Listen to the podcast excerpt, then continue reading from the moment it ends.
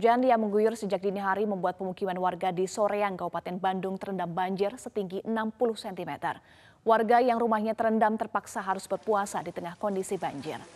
Sejumlah pemukiman warga dan jalan perkantoran di Kabupaten Bandung, Jawa Barat terendam banjir.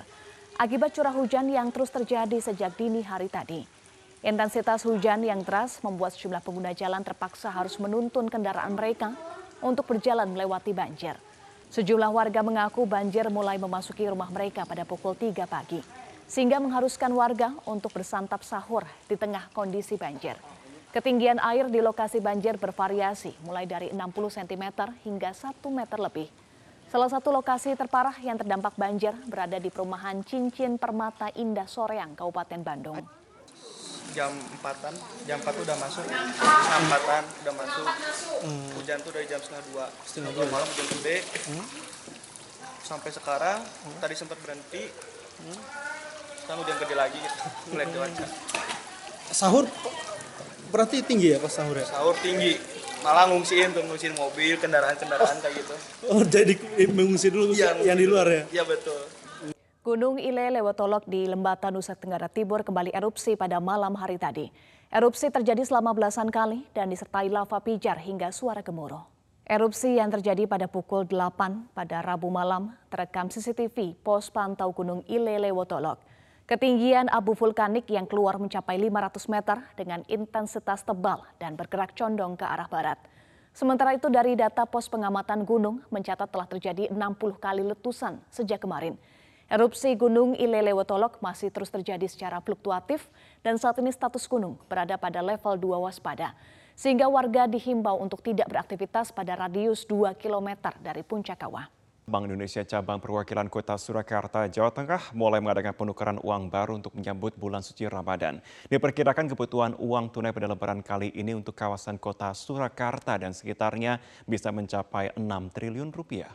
Peresmian layanan penukaran uang baru oleh Bank Indonesia Cabang Surakarta digelar di kawasan Pasar Klewer, Kota Surakarta, Jawa Tengah. Wali Kota Solo, Gibran Raka Buming Raka, menjadi orang pertama yang menukarkan sejumlah uang dengan pecahan baru dalam pelayanan ini.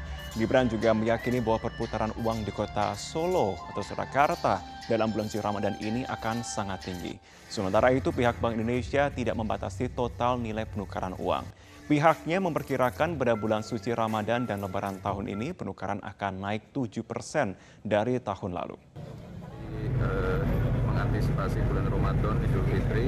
Yang jelas saya yakin dengan pertumbuhan ekonomi yang ada di kota Solo perputaran uang selama bulan Ramadan ini pasti akan sangat tinggi sekali. Makanya beliau bersiap-siap dan sekali lagi saya yakin perputaran uang kita nanti akan sangat tinggi sekali. Mungkin lebih tinggi dari Semarang itu 6 triliun untuk selama Ramadan Lebaran tahun ini. Tapi itu perkiraan. Tapi kalau lebih dari itu, kami sudah siap buffernya. Jadi stok di khasanah kami, maupun kalau terpaksa kurang, kami bisa minta ke BI Semarang, Jawa Tengah.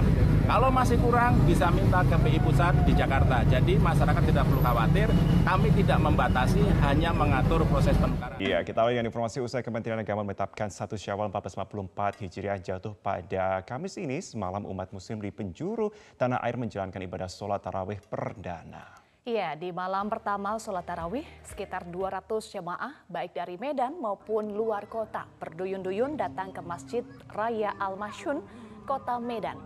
Tingginya antusiasme umat membuat sebagian jemaah rela melaksanakan sholat di halaman masjid. Namun demikian, suasana khusyuk sholat tarawih 23 rokaat ini tidak sama sekali berkurang.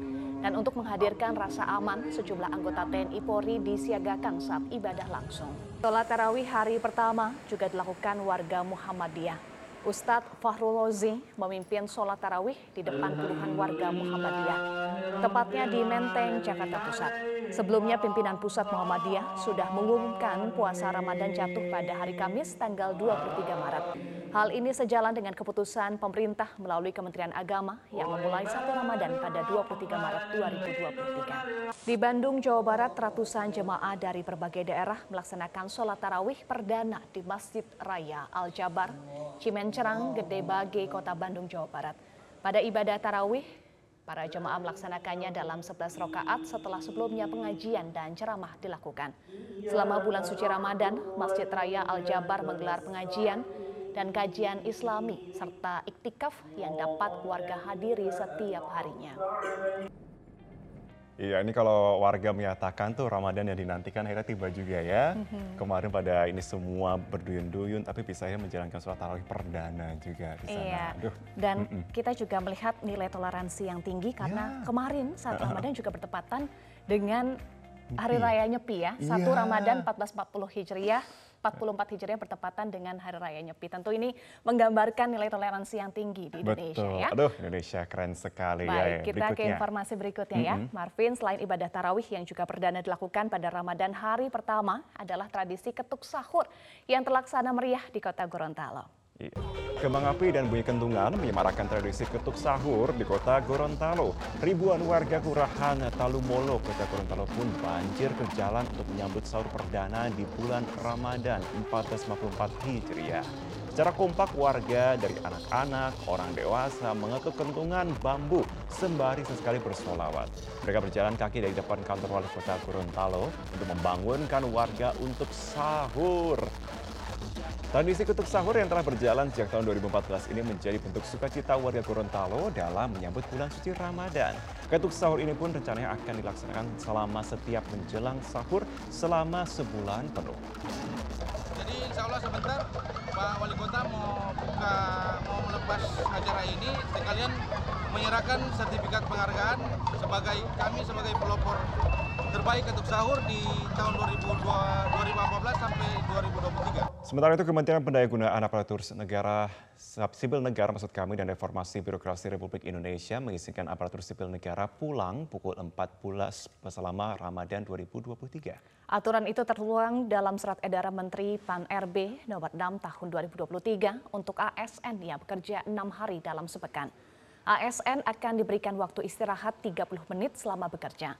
Lalu khusus hari Jumat, jatah istirahat menjadi satu jam pada pukul 11.30 hingga pukul 12.30.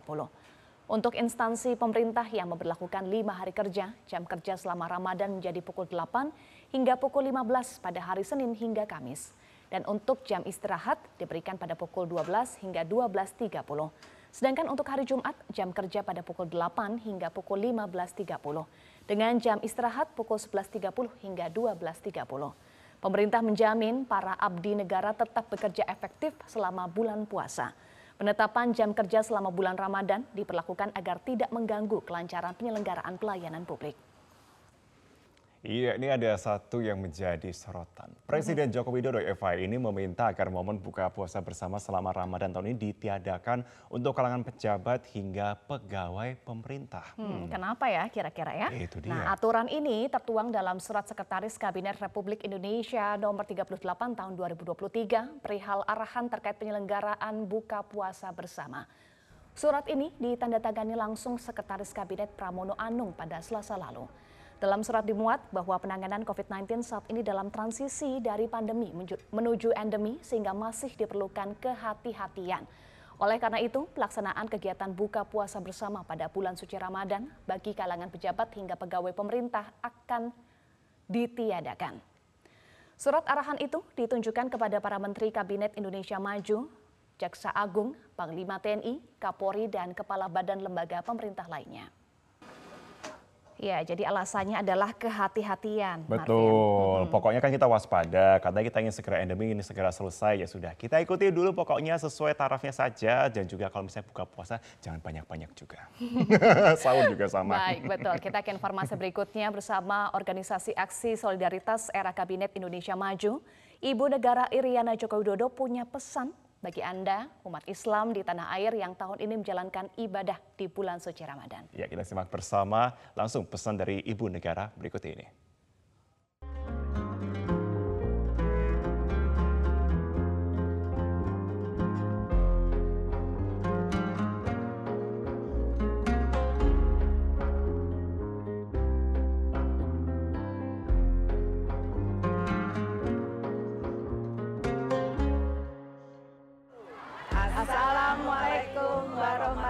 Warahmatullahi wabarakatuh. Kami mengucapkan selamat menunaikan ibadah puasa Ramadan 1444 Hijriah. Wassalamualaikum warahmatullahi wabarakatuh.